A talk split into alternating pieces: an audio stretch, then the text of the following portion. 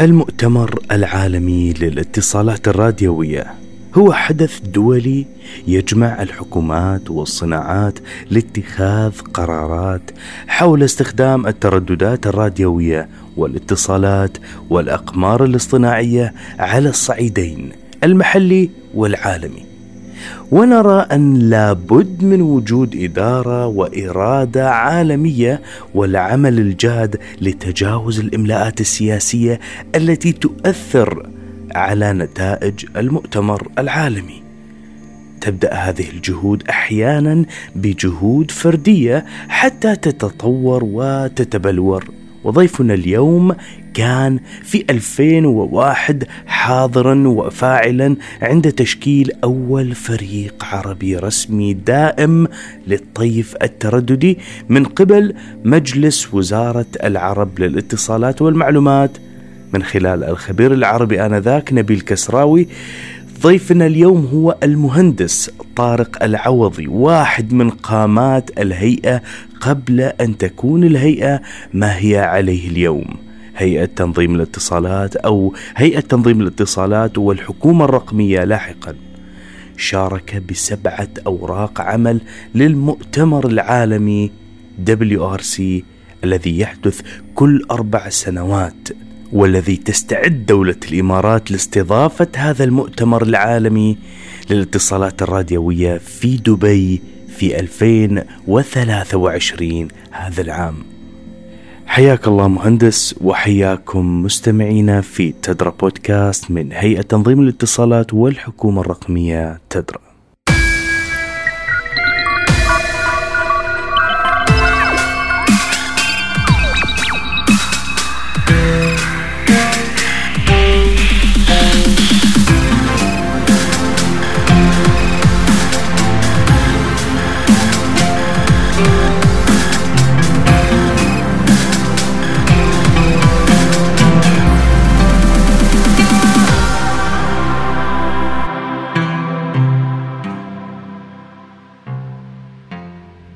بسم الله الرحمن الرحيم الحمد لله رب العالمين والصلاة والسلام على رسول الكريم نبينا محمد وعلى آله وصحبه وسلم أجمعين أتمنى إن شاء الله تكون آه، تسجيل رائع وإن شاء الله أكون أقدر أقدمكم نبذة عن مؤتمر عالم الاتصالات الراديوية بشكل عام بشكل عام وبشكل خاص اللي راح تعقد في هذه الدولة هذه السنة إن شاء الله.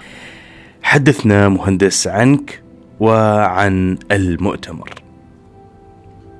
أم مؤتمر علم الاتصالات الراديوية أحد أهم مؤتمرات الاتحاد والاتصالات يعني إذا بقول لك يا بسردها تاريخيا كأول مؤتمر حدث فيها لها في 1906 في 1906 حدثت هذا المؤتمر في برلين. في ذاك الوقت عشان فقط لتوحيد بعض النظم اللي صار كان الاتحاد والاتصالات لو تعرفوا بدأت 1865 وكان الهدف من ذلك انه يكون هناك في إجراءات تنظيمية ما بين الدول في آه، آه، نقل المعلومات دوليا وكانت فقط 20 دولة. في 1906 كانت أول مؤتمر راديو ويسمونه البرق في ذاك الوقت. متخصصة لعملية كيف إرسال. تعرف Morse وال Morse code وهالأشياء كذا هذه اللي كان الأساس فيها لتنظيمها وتخصيصها ما بين الدول. من ذاك الوقت من 2009 2006 1906 حتى الآن بدأت شوي شوي تحدث مؤتمرات متخصصة. يعني مؤتمر خاصة بال radio mobile متخصصة بال broadcasting الإذاعة متخصصة في ال satellite. زين متخصصة في ال FM. سنة 1984 كانت هذا المؤتمر في المنطقة آه ل 120 دولة ذاك الوقت لتخصيص قنوات الإف إم. فالحين أنا وأنت وأي واحد بنسمع قنوات الاف في الاذاعه في السيارة ولا غيرها زين هاي كل دولها ترددات خاصة لاستخدامها داخل الدولة فقط آه، وعدم حدوث تداخل مع عدم حدوث تداخل مع الدول المجاورة في نفس النطاق. فالمؤتمرات الراديو هي مهمة جدا للحكومات للناس العامة إن يكون فيها توزيع الترددات لجميع الخدمات الراديوية. أنا بتكلم الحين الخدمات الراديوية مش الموبايل فقط ولا ال satellite الإذاعة FM ال AM حتى ال short range devices الأجهزة المدى المدى القصير اللي مثل آه، مفتاح السير مفتاح السياره هاي ترددات كلها تستخدمها آه، عندك أيضا آه، الطيران. الطيران كل خدمات الراديوية بانواعها من قبل لا تطلع الطيارة تتحرك. لما تطلع في الجو.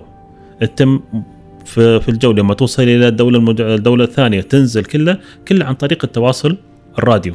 زين هاي الترددات لازم تكون خاصة نظيفة ما موجود فيها أي تداخلات. زين وين نحدث هذا؟ في مؤتمر الراديو. يتم تخصيص ترددات خاصة بتنسيق ما بين الدول كلها كامل تقدم مقترحات فيها يتم مراجعة دراستها خلال أربع سنوات ثم يأتي المؤتمر. في المؤتمر يتم تخصيص هذا وتوزيعه على مستوى العالم. ويكون هذا النطاق الآن توزع. بعد ذلك تعمل إدارات تأخذ أجزاء ترددات معينة تنظيمها بشكل معين حتى ما يكون في تداخلات على أنظمة الطيران. البحرية. أنت تتكلم عن البحر الحين بتروح في البحر. أنواع الخدمات الراديوية. تتكلم من ال walkie talkie اللاسلكي العادي إلى مراقبة البحر السفن الكبيرة على المستوى العالمي. أه ما أعرف إذا كان أنتم تشوفون ال ال ال الأمن أو الأشخاص أه، الحراس الأمن. عندهم أجهزة ال walkie talkies هذا ترددات لازم أيضا تكون موجودة ومنظمة أيضا يكون من نتائج المؤتمرات الراديويه الرادارات. إلى هالتفصيل مؤتمر الراديو الرادارات الأمور العسكرية والأمنية كلها هذه كلها في تحدث في المؤتمر العالمي للاتصالات الراديوية. زين شو هو نتائج مؤتمر اتصالات المؤتمر العالمي للاتصالات الراديوية ينتج عنه لوائح الراديو اللي هي معاهده دولية. أربع مجلدات فيها المجلد الأول فيها الأحكام وفيها جدول توزيع الترددات من 8 كيلو هرتز إلين 10000 جيجا هرتز موزع على دول بطريقة معينة كبير range كامل. يعني نتكلم أنت موزع بطريقة جدول كامل.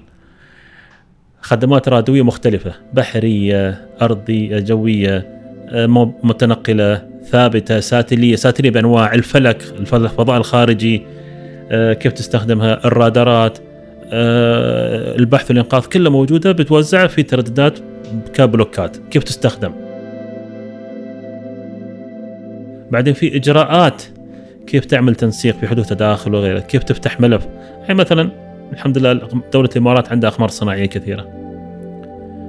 اذا هاي القمر الصناعي مش أي دولة فقط قالت أنا راح يكون عندي قمر صناعي وأرسل قمر صناعي لا. في إجراءات معينة من خلال لوائح الراديو يبعث ملف إلى الاتحاد والاتصالات يفتح ملف بعد ذلك يفتح ملف ثاني ونفسه يسمونه التنسيق. وبعد ذلك يبدأ التنسيق مع الدول اللي يمكن تأثر عليها وبعد ذلك تسجيلها. خلال هالفترة يقدر يطلق قمر صناعي. إذا أطلق قمر صناعي على المدار اللي هو فتح الملف عليها. ويتم فترة هناك فيها 15 سنة 20 سنة. هذه إجراءات موجودة في لوائح الراديو. حدوث تداخلات كيف تعالجها؟ موجود لوائح الراديو. فهي معاهدة دولية تنظم استخدام الراديو داخل أي دولة مع عدم حدوث أي تداخلات مع الدول المجاورة. فهذا المؤتمر الراديو مهم جدا. مثل ما قلت لك أول مرة استوت في 1906 على مر هالسنين كلها كامل عقود كلها كاملة تطورت اللوائح الراديو. كانت أول بس فقط كتيب من 20 صفحة تقريبا. الآن وصلت إلى أربع مجلدات. تغطي جميع الأمور التقنية والتشغيلية والتنظيمية لاستخدام الراديو لجميع الخدمات الراديوية على مستوى الدولة. طبعا نتكلم إحنا نتكلم خدمات راديوية خاصة حكومية أمنية فردية وأيضا للمشغلين. لكن تأتي بتشريع من الحكومة. تأتي بمساهمات من الدولة. يعني إحنا مثلا للمؤتمر هذا اللي إحنا نحضر له مؤتمر عن اتصالات 2023 اللي إن شاء الله راح يوقف في دولة الامارات. هذا فيها بنود جدول اعمال. الدول راح تقدم مساهمات وتدخل إلى المؤتمر ويتم مناقشتها خلال المؤتمر. وبعد ذلك يكون في اتفاق. عادة في هذه المؤتمرات نحاول قد ما نستطيع أن يكون اتفاق إجماع. ما يكون في تصويت ولا شيء. معنا يجوز في تصويت في إجراءات تصويت كل شيء كامل. لكن عادة يكون في إجماع. لأن في النهاية نتكلم إحنا الترددات. ما يكون يكون فيها مشاكل والله سوينا تصويت والثاني ما وافق. إذا الثاني إذا ما استخدم يمكن يعمل تداخل عليه دولة مجاورة. فبمساهمات تقدم تستوي نقاشات داخل أروقة المؤتمر اجتماعات كاملة طويلة كثيرة لين كل دولة طبعا تحطي مقترحاتها بناء على اللي تشوفه شو الأنسب لها في المستقبل. طبعا هذا يكون أيضا نتاج دراسات صارت قبلها خلال أربع سنوات في لجان الدراسة في الاتحاد والاتصالات. ف هل لدول أسبقية عن دول أخرى ببعض القرارات المهمة؟ لا ابدا. ليش؟ لأن هني كله في النهاية لازم يكون في إجماع مثل ما ذكرت. مقترحات تقدم اجمع. أنت كان لك دراسات قدم دراسة. تأتي دولة تقول أنا عندي دراسات ونقدم خلينا نشوف الدراسات. بناء على أي أساس الدراسات هاي؟ شو المعايير الفنية والتقنية اللي قدمتها آه، عملتها الدراسات الدولة الثانية يمكن عندها دراسات مغايرة أو مشابهة. ونوصل إلى توافق. نوصل إلى توافق. أما كأسبقية في هذا؟ لا ابدا ما في. مو مثلا دولة قدمت اولى والثانيه لا لا. لأن لا حتى لو أي دولة قدمت دولة واحدة تقدم بقية الدول راح تناقشها. تناقشها على أي أساس؟ ليش قدمتوا هالمقترح شو الهدف منها؟ أه هل عندكم مثلا أه شيء يدعمها؟ عملي؟ ممكن يطلبون بهالطريقة في بعض الدول. فدراسات تعمل يوتي إلى المؤتمر تكون في خلاصة نتائج. الآن الدول أيضا تروح كتكتلات. مش فقط دول. يعني إحنا دائما نروح دائما في بعض المرات كانت دول مهمة لكن الأفضل كتكتل. وإحنا عندنا فريق عمل عربي دائم للطيف التردي مشكل بشكل رسمي في من الجامعة العربية في سنة 2001 نفس هناك ست مجموعات إقليمية. مجموعة عربية مثل هالفريق في مجموعة أمريكية مجموعة آسيوية مجموعة أوروبية والروسية والأفريقية. ست مجموعات إقليمية وهي اللي تمثل الدول العالم كله في الاتحاد والإتصالات. قام الاتحاد الدولي للاتصالات ITU بتقسيم العالم إلى ثلاث مناطق والتي تعرف بالإنجليزية بمصطلح ITU Regions بهدف إدارة وتنظيم الطيف الراديوي العالمي. وكل منطقة من هذه المناطق تتضمن مجموعتها الخاصة من التخصيصات الترددية بحيث لا تتداخل الترددات بين الدول.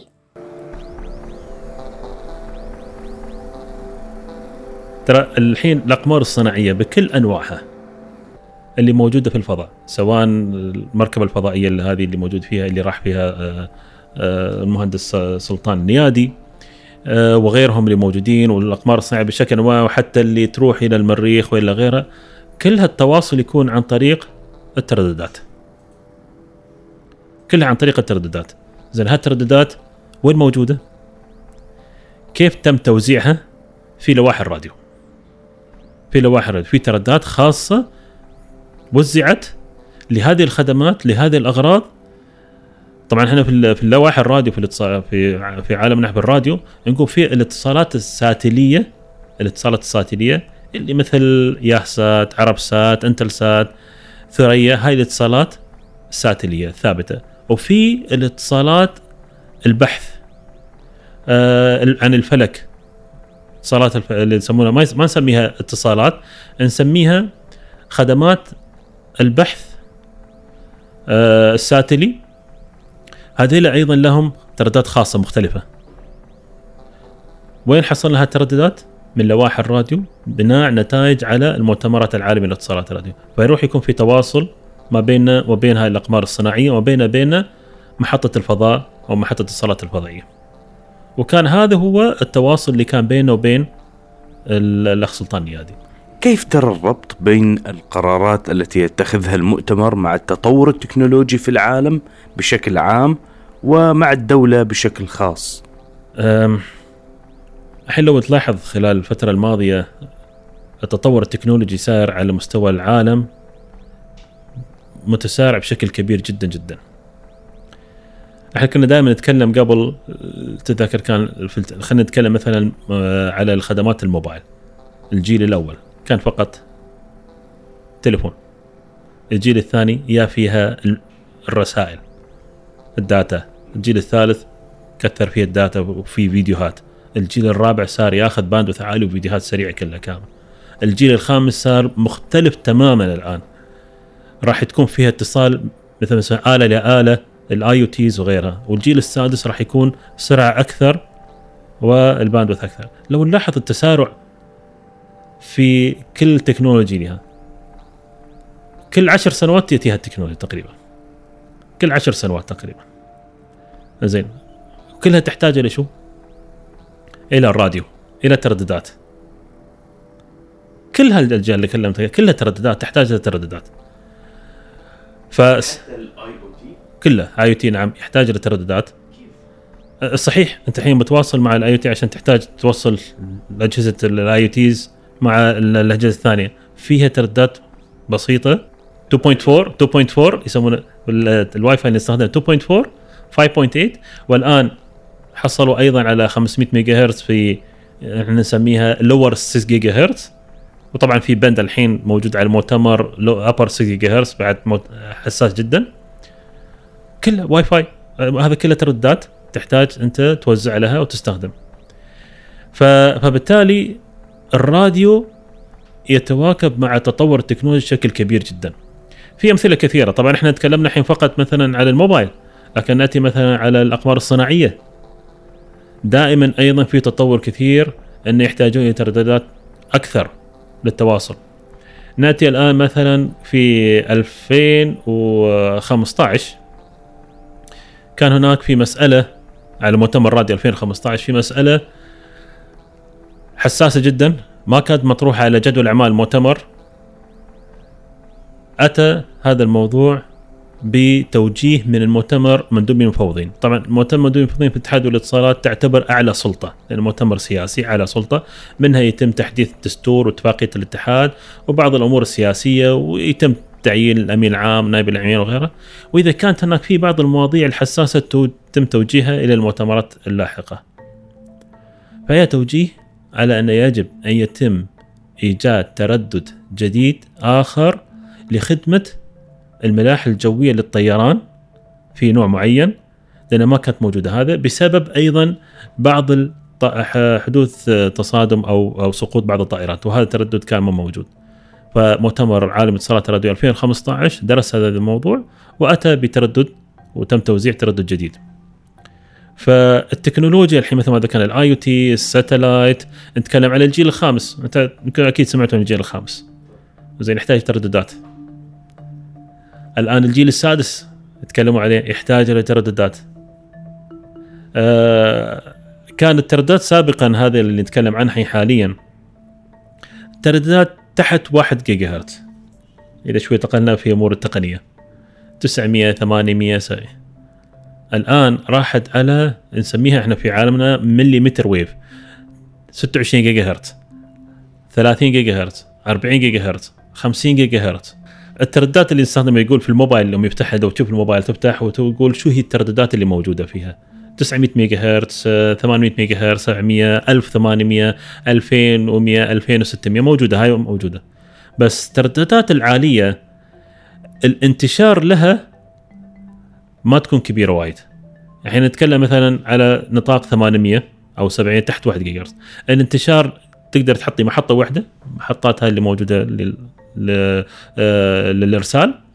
وتقدر تغطي لك منطقة معينة توصل يمكن 10 كيلو متر أو أكثر. لكن يوم تروح على النطاقات العليا في ال 26 جيجا هرتز ولا غيرها لا. هاي محطة واحدة يعني ماكسيموم إذا بتروح لك 500 متر. يمكن تروح إلى كيلو أو ما, ما بتصير أكثر من ذلك. 500 متر يعني حد أقصى. وأيضا المشكلة الثانية اللي بتكون بتواجه هي ما تدخل داخل المبنى يعني هالتردات العليا هاي مشكلتها إنه ما تخترق الجدران. فلذلك استخدام هذه النطاقات العليا وين راح تكون؟ راح تكون في مناطق كثافة سكانية كثافة سكانية ويحتاج إلى باندوث عالي يحتاج إلى حجز حيز كبير خاصة لنقل فيديو تصوير ولا غيره بس مسافة تكون مثل ما قلت لك يمكن أقصى حد تروح 200 إلى 500 متر حسب إذا كان في آه، صورة واضحة ما بين محطة الإرسال وإلى جهاز التليفون. الآن تطور التكنولوجيا. أول كان هذا مستحيل. إحنا قبل عشر سنوات هو محمد خبرك يمكن حتى قبل في اتصالات ولا غيره آه، ما كنا نروح إلى 3 جيجا هرتز اللي هي الآن الجيل الخامس شغال على 3 جيجا هرتز العالم كله الحين اشتغل على 3 جيجا هرتز للجيل الخامس. قبل ما حد ما كنا نسمع هذا الشيء إن الموبايل ما كان أحد يتصور إنه نروح له بس التطور التكنولوجي صار بهالطريقة. ولذلك المؤتمرات الراديوية تواكب مع التطور التكنولوجي طب بالنسبة للمشغلين والمصنعين كيف ترى أهمية قرارات المؤتمر وتأثيرها على صناعة الاتصالات؟ إحنا كهيئات تنظيم الاتصالات آه، يسمى المنظم. ننظم قطاع الاتصالات داخل الدولة. من خلال لوائح تنظيمية تحديث هذه اللوائح وتسهيل دخول هذه الأنظمة داخل الدولة وضع دراسات مثلا المستقبلية كيف استخدام هذه التكنولوجيات طبعا لازم يكون في متابعة لمستوى عن شو التغيرات اللي تستوي. نشوف هذه التكنولوجيا راح تيجي داخل دولة مناسبة ولا لا. آه، نعمل دراسة هذا التردد مناسب موجود ولا غير مناسب. هذا التردد مستخدم من جهة ثانية خدمة أخرى. فنعمل كلها دراسات ونعمل تجهيز تسهيل لتسهيل هذه الأنظمة. زين بس من راح يستخدم الأنظمة. أو من راح يشغلها. اللي راح يشغلها المشغلين. اللي عندنا مثل اتصالات دو ثريا ياسات وغيرها على كل واحد على حسب الخدمة. فهم اللي راح يشغلوا هذه الأنظمة راح يشغلوا هذه التقنيات.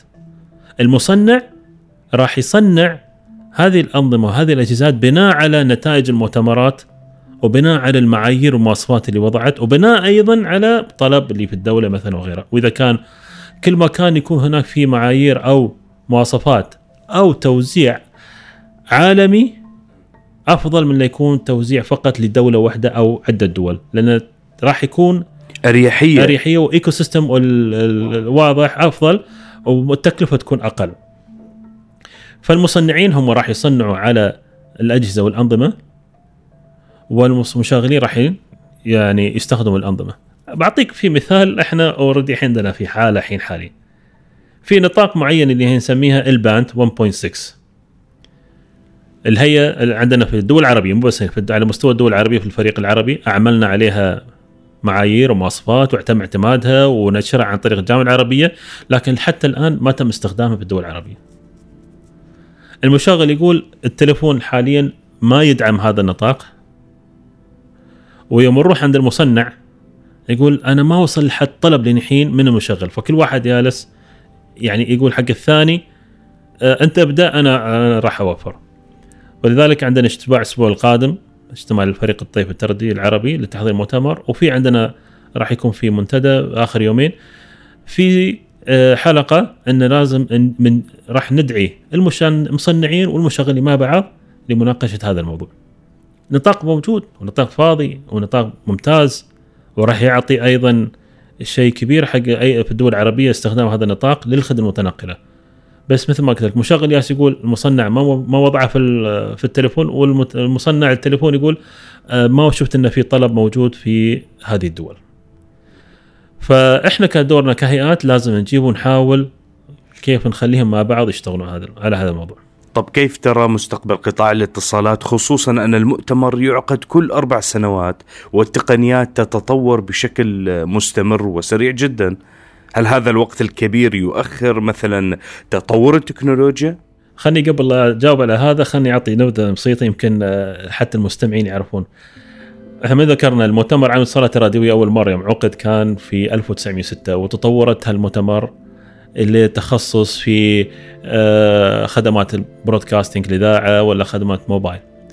الين 2000 1979 1979 كان هذا مؤتمر أو سنة هامة عقد هذا المؤتمر لمدة كم تتوقع يا أخوي محمد؟ شهر؟ ثلاثة شهر. شهور آه. ثلاث ثلاثة شهور لأن هاي المؤتمر شو سوى؟ جاب كل النتائج المؤتمرات السابقة ووضعها في لوائح الراديو في هالمجلدات الأربعة. وكان مهم جدا حتى يكون توحيد هذه كل التوزيعات كلها كان ويطلع بجدول توزيع الترددات واضحة وموجودة فيها فيها الأنظمة التشغيلية والتقنية كلها فيها. وخلاص بدأت من الآن بعد ذلك مؤتمرات بسيطة لتحديث هذه لين 1993 عقد مرة ثانية لتحديثها بشكل أفضل الآن وبدأت من هذاك الوقت حتى الآن أن هذا المؤتمر يعقد كل أربع سنوات لمدة أربع أسابيع. مؤتمر راديو أربع أسابيع، فبعض الناس يسألون يقول مؤتمر أربع أسابيع مدة طويلة شو تسوون؟ نرجع مرة ثانية نقول هي شو السبب؟ أن نتيجة هذا المؤتمر هو خروج بتحديث على لوائح الراديو لوائح الراديو هي معاهدة دولية يعني إحنا لما نروح نحضر المؤتمر. أي واحد أي واحد من الدول يحضر هذا المؤتمر يجب أن يكون مفوض. إما رسميا إما من رئيس الدولة أو رئيس الحكومة أو وزير الخارجية. وأن هذا الأشخاص اللي فلان فلان فلان بالأسماء مو بشرط الوقت كله بس هالاشخاص فلان فلان فلان مفوض رسميا يشارك في هذا المؤتمر ويوقع على الوثائق الختامية للوائح الراديو وأيضا لا حق انه يصوت إذا استار في تصويت. لأي موضوع. فتخرج المعاهده زين أنت الحين يوم تي الدولة يوم بتشوف هذه معاهدة معاهدة تلزم دولة. فالقرارات لازم تقرأ بشكل واضح ودقيق. ولذلك أنت معتم اعتماد كل المواضيع يقرأ قراءتين. غير القراءة الأولى اللي خلاص نجد بعدين يستوي قراءتين على الجلسة العامة قراءة باللون الأزرق الورقة تكون لون زرقاء ثم بالقراءة باللون الوردي. خلاص يتم اعتمادها خلاص بعد ذلك ما يتم تعديل عليها. عقب تخرج كوثائق ختامية. مواضيع المطروحة اللي فيها مواضيع كثيرة. إحنا في هذا المؤتمر الحالي عندنا تقريبا عندنا 19 بند واضح وفي بند سبعة أيضا في عدة مواضيع. كل موضوع ياخذ نقاش طويل. لأنها متفرعة. مساهمات تكون موجودة من دول. نتكلم على 193 دولة عضو. غير منظمات دولية تحضر وغيرها فبيكون مساهمات كثيرة. هاي المساهمات يتم مناقشتها؟ ما يتم الاتفاق عليها في مشاكل كل واحد يعطي رأي. مفاوضات مفاوضات ليه ما نوصل إلى مرحلة أخيرة اللي هو يعني كل واحد يتنازل. تنازل تنازل لين نوصل إلى في توافق تسوية. خلاص صار في توافق. طبعا التوافق مرات ما يكون في إيجاب. فبالتالي ياخذ وقت هذه أربع أسابيع. الآن أنا واحد من الناس كنت أقول هذا المؤتمر طويل جدا هذا واحد. وكل أربع سنوات أيضا مدة طويلة. التكنولوجيا الآن خلال عشر سنوات الماضية و20 سنة ياس يتطور بشكل كبير. فليش ما نقلل المدة أو نقلل حتى المدة ما بينهم؟ كنت أنا أول الناس الداعين ذلك. في 2012 عندما كنت رئيس المؤتمر ذاك المو... ذاك الوقت كان في المؤتمر كنت أنا رئيس المؤتمر وطرحت هذا الموضوع على رؤساء مجموعة الإقليمية اللي موجودة الستة وعملنا اجتماع وخ... كل واحد كان عنده متقبل الفكرة لكن يوميا ننفذها بنسويها صارت صعوبة. ليش؟ لو تتذكر شو قلت أنا الحين؟ أن نخرج معاهدة. في استخدامات في كل دولة هاي التردات بتكون موجودة. عشان أغير هذه الاستخدامات حتى لو لو تم اعتماد مثلا لخدمة معينة وأنا عندي استخدامات لخدمه غير أحتاج إلى عدد سنوات لأغير. التكنولوجيا الجديدة اللي بتيجي ما بتدخل داخل دولة بسهولة وحطيها بسهولة خلاص اليوم رك... اليوم طلعت التكنولوجيا داخلها. في خدمات قائمة على نفس التردد. ربما بالبنية التحتية صحيح؟ بنية تحتيه جهات أخرى لازم أعمل خطة. المصنعين أيضا. بالضبط. وهذا ياخذ وقت طويل. واحد يظن والله يقول خلاص يعني المفروض تكنولوجيا. فأنا مثل ما قلت لك كنت أول داعي لهذا الشيء أن نكون نقلل. الآن من خلال بعد فترة طويلة وشفنا العمل وغيره أشوفها لا هي صحيحة ممتازة. لأن أنت تعمل استقرار أيضا. بس حتى التكنولوجيا يوم تيجي ما بتدخل مباشرة تحتاج إلى وقت شوية لما تكون جاهزة. يكون أنت كدولة عملت خطة راح تدخلها الاجهزه والأنظمة بعد كم سنة آه، من, من اللوائح. أذكر لنا مهندس بعض أهم المواقف التي واجهتها شخصيا أو واجهتموها ككتل في المؤتمرات السابقة. أنا يمكن بعطيك أه، أول مؤتمر لي كان في 2000 عام 2000 أه هذا كان مؤتمر راديو في إسطنبول. عادة مؤتمر راديو دائما تكون في جنيف.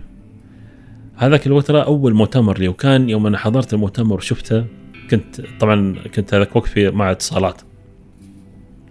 أه حضرت المؤتمر شفت صراحة انبهرت فيها. شيء جميل. المواضيع اللي موجودة مطروحة ممتازة. الناس اللي تشوفهم هناك أه خبراء عالميين. إحنا كدولة الامارات في ذاك الوقت قدمنا سبع اوراق عمل. كدولة الامارات. طبعا فعليا بدأت دولة الامارات تشارك في هذه المؤتمرات. بعد انضمام الاتحاد بعد انضمام الدولي للاتحاد والاتصالات في 1972 بس كانت تشارك وموجود بعض المشاركات بسيطة لكن فعليا بدينا بالقيادة 1997 كان ذلك من خلال آه، أخونا محمد الغانم مهندس محمد الغانم اللي فيما بعد استوى أول مدير عام لهيئة تنظيم الاتصالات. قدم مساهمة واحدة في 97 كانت في موضوع ادخال إيه، إيه، يعني نحتاج توزيع جديد للموبايل satellite services ثريا.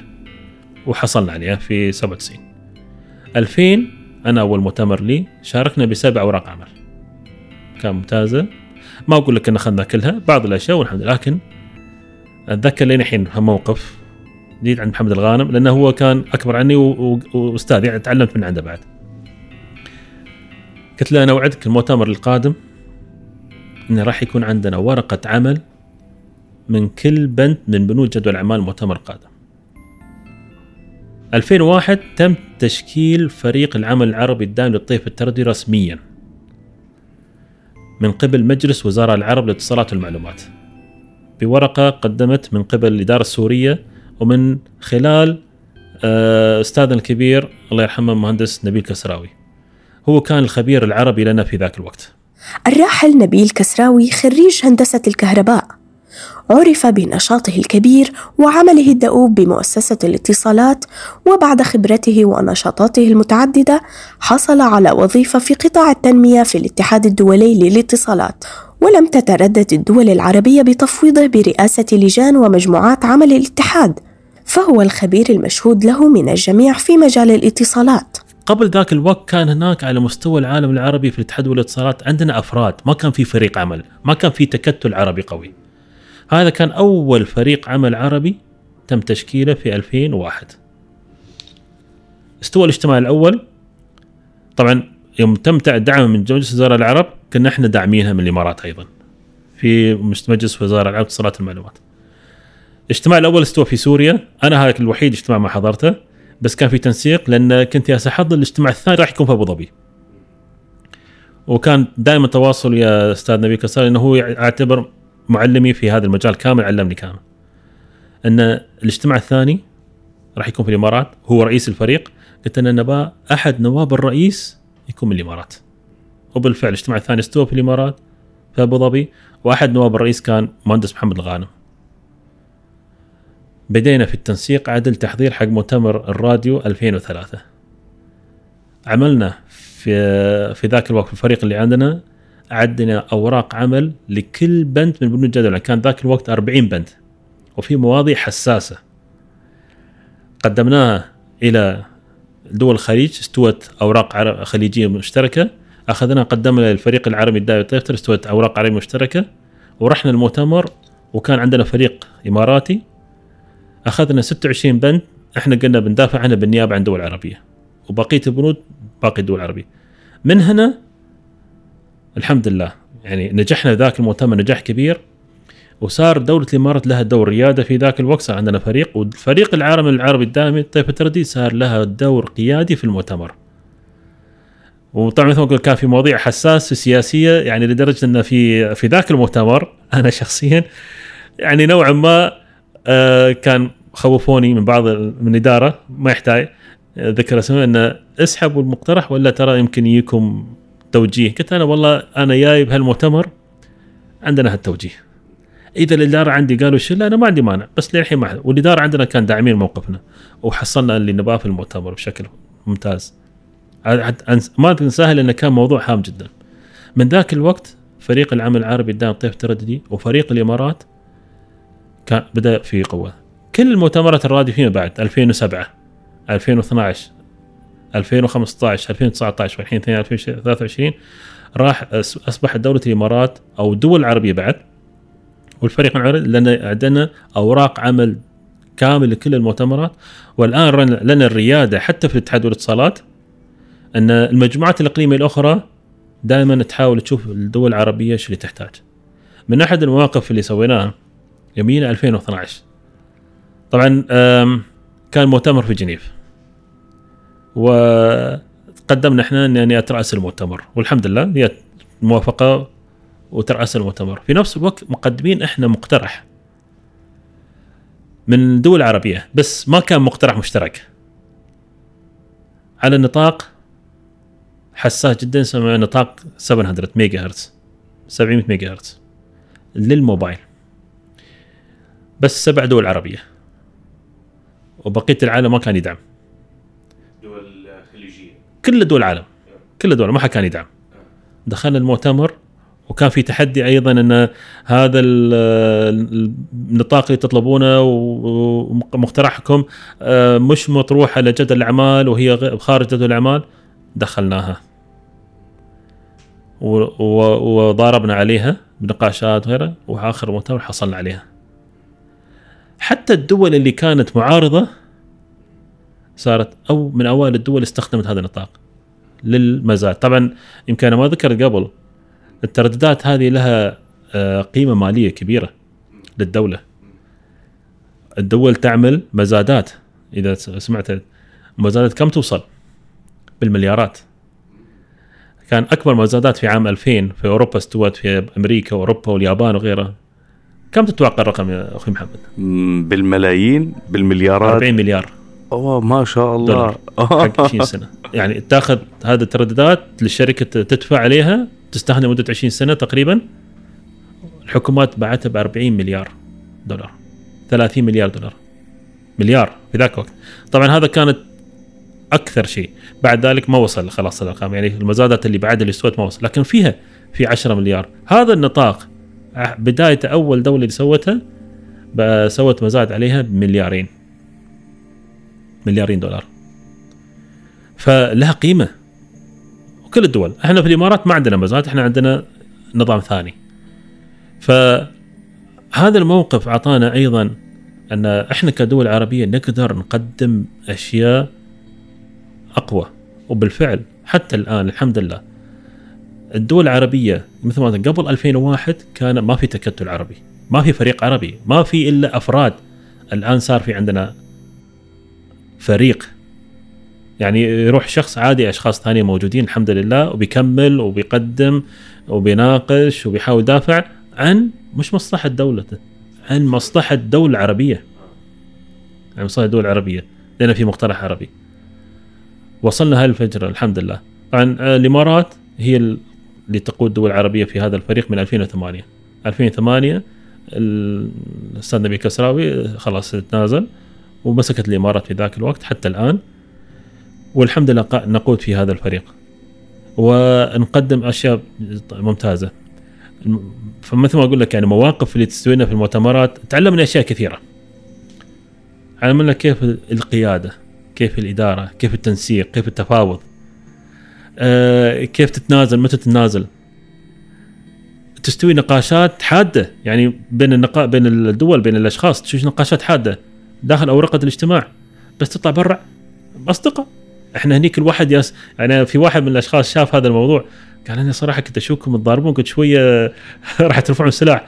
بعدين أشوفكم برا مثل قال لي قال لي واحد آه، خبير فرنسي صديق قال لي قال لي هالكلمه قال لي طارق إحنا داخل داخل قاعات الاجتماع نمثل دول. بس برا بنطلع من المبنى إحنا أصدقاء. خلاص. إحنا نحاول ندافع عن مصالح كل واحد مصلحة الدولة ويشوف له. ودائما الحين أنصح فيها يعني أنا من نصيحة اللي تعلمتها بشكل كبير جدا. أنت كيف شخصيتك راح تعكس على المؤتمر على الاجتماع على الإدارة على أي شيء.